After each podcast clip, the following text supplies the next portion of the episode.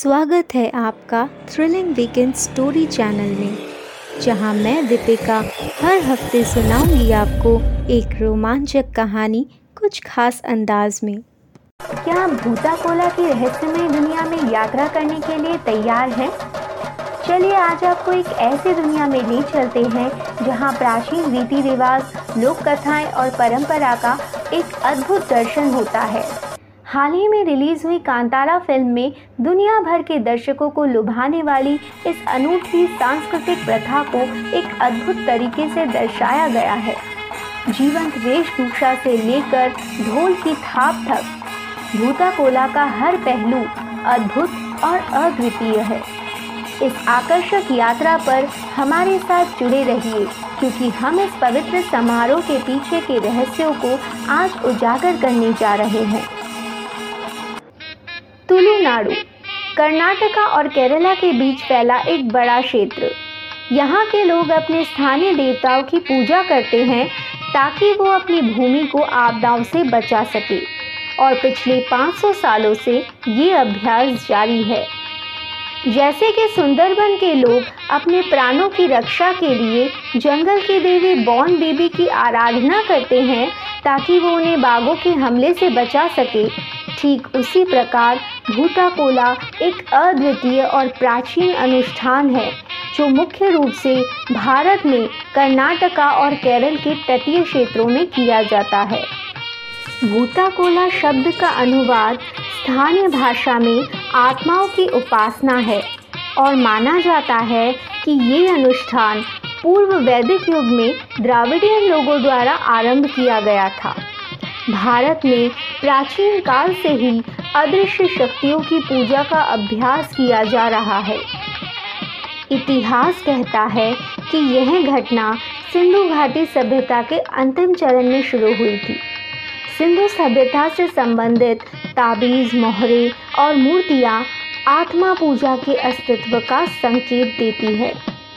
द्राविड़ लोगों को शायद सिंधु लोगों से ही ये मान्यताएँ विरासत में मिली। एक दक्षिण भारतीय महाकाव्य शिलापादिकरम में भी इस प्रथा का उल्लेख मिलता है।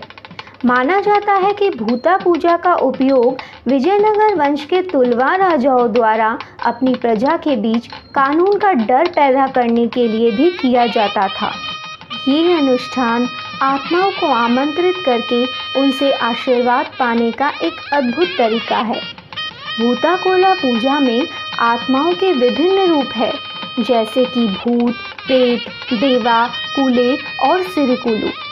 यहाँ के ग्रामीण और उनके पूर्वजों का मानना है कि कुछ देवता उनकी भूमि की रक्षा करते हैं और आज भी उन्हें किसी अनजान विपत्ति से बचाते हैं। और क्योंकि ये सभी देवता इन गाँव को समस्याओं और बुरी घटनाओं से बचाते हैं, इसलिए गाँव वाले भूता कुला के अवसर पर इनकी धूमधाम से आराधना कर इन देवताओं से आशीर्वाद प्राप्त करते हैं। भूता कोला का अनुष्ठान केवल आदिवासी समुदायों के पुरुष सदस्यों द्वारा ही किया जा सकता है, जिसमें दक्षिण भारतीय नलाइका, परवा, कोपाला, पनाड़ा और पोम्बाड़ा समुदाय शामिल है। इस अनुष्ठान के लिए दिव्य पुरुष का चेहरा और शरीर दोनों ही बहुत महत्व रखते हैं। उन्हें नारंगी, पीले और सफ़ेद रंग में रंगा जाता है, जो देवताओं के आक्रामक स्वभाव को दर्शाते हैं। दिव्य पुरुष को बाँस, नारियल के पत्तों और अरेका नट के पत्तों से बने पारंपरिक वस्त्र पहनाए जाते हैं। अनुष्ठान की तैयारी दिव्य पुरुष के आगमन के साथ शुरू होती है, जो एक जुलूस में फूलों और पत्तियों से सजाए गए एक खूबसूरत मंडप की ओर प्रस्थान करते हैं। इस उत्सव में पुजारी द्वारा पवित्र आत्माओं को जगाने के लिए मंत्र पढ़े जाते हैं। दिव्य पुरुष के परिवार के सदस्य उन्हें ताड़ के पत्ते की पोशाक पहनने में मदद करते हैं।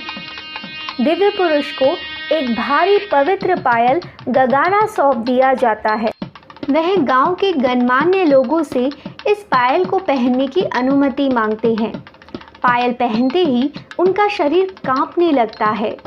ढोल और अन्य संगीत वाद्य यंत्र भूताकोला अनुष्ठान में एक महत्वपूर्ण भूमिका निभाते हैं। संगीत की लय से एक शक्तिशाली वातावरण बनता है, जिसे आध्यात्मिक दुनिया से जुड़ने के लिए शुभ माना जाता है।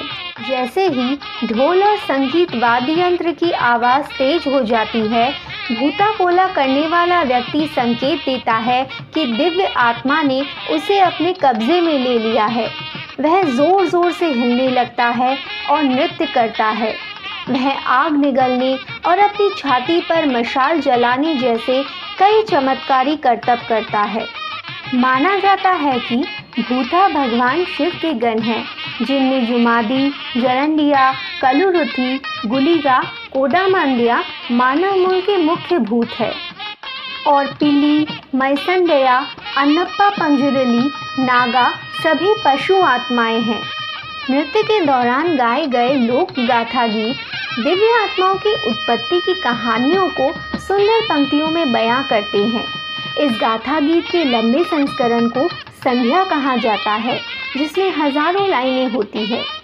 आश्चर्य की बात यह है कि इतनी बड़ी कविता को आज तक सिर्फ़ मौखिक रूप से संरक्षित रखा गया है। इसकी कोई लिखित व्याख्या नहीं है। जैसे जैसे समय बीतता है, अनुष्ठान में उपस्थित लोग भक्ति और भय के साथ दिव्य आत्माओं के सामने झुक जाते हैं। उन्हें चावल और नारियल के ढेर भेंट स्वरूप चढ़ाए जाते हैं। नृत्य के दौरान दिव्य आत्माएँ गाँव की आगामी घटना और कल्याण के बारे में भविष्यवाणी करते हैं। माना जाता है कि इन दिव्य आत्माओं के पास असीम शक्तियाँ होती है, जिससे वो बड़ी से बड़ी बीमारी को ठीक कर सकते हैं। कोला अनुष्ठान के अंत में आत्माओं को पुष्टि करनी होती है कि क्या उन्होंने कोला को उनके सम्मान में स्वीकार किया है। वह गाय का ताज़ा दूध पीकर और केला खाकर अपनी संतुष्टि की पुष्टि करते हैं। सुबह की पहली किरण के साथ पुजारी और दिव्य पुरुष को चावल और डोसा परोसकर अनुष्ठान को समाप्त किया जाता है। भूता कोला मनुष्य और प्रकृति के बीच के अटूट बंधन को दर्शाता है। ये अनुष्ठान एक अद्वितीय और आकर्षक अनुष्ठान है, जो तुलु लोगों की आध्यात्मिक मान्यताओं और प्रथाओं की एक बेहतरीन झलक प्रदान करता है।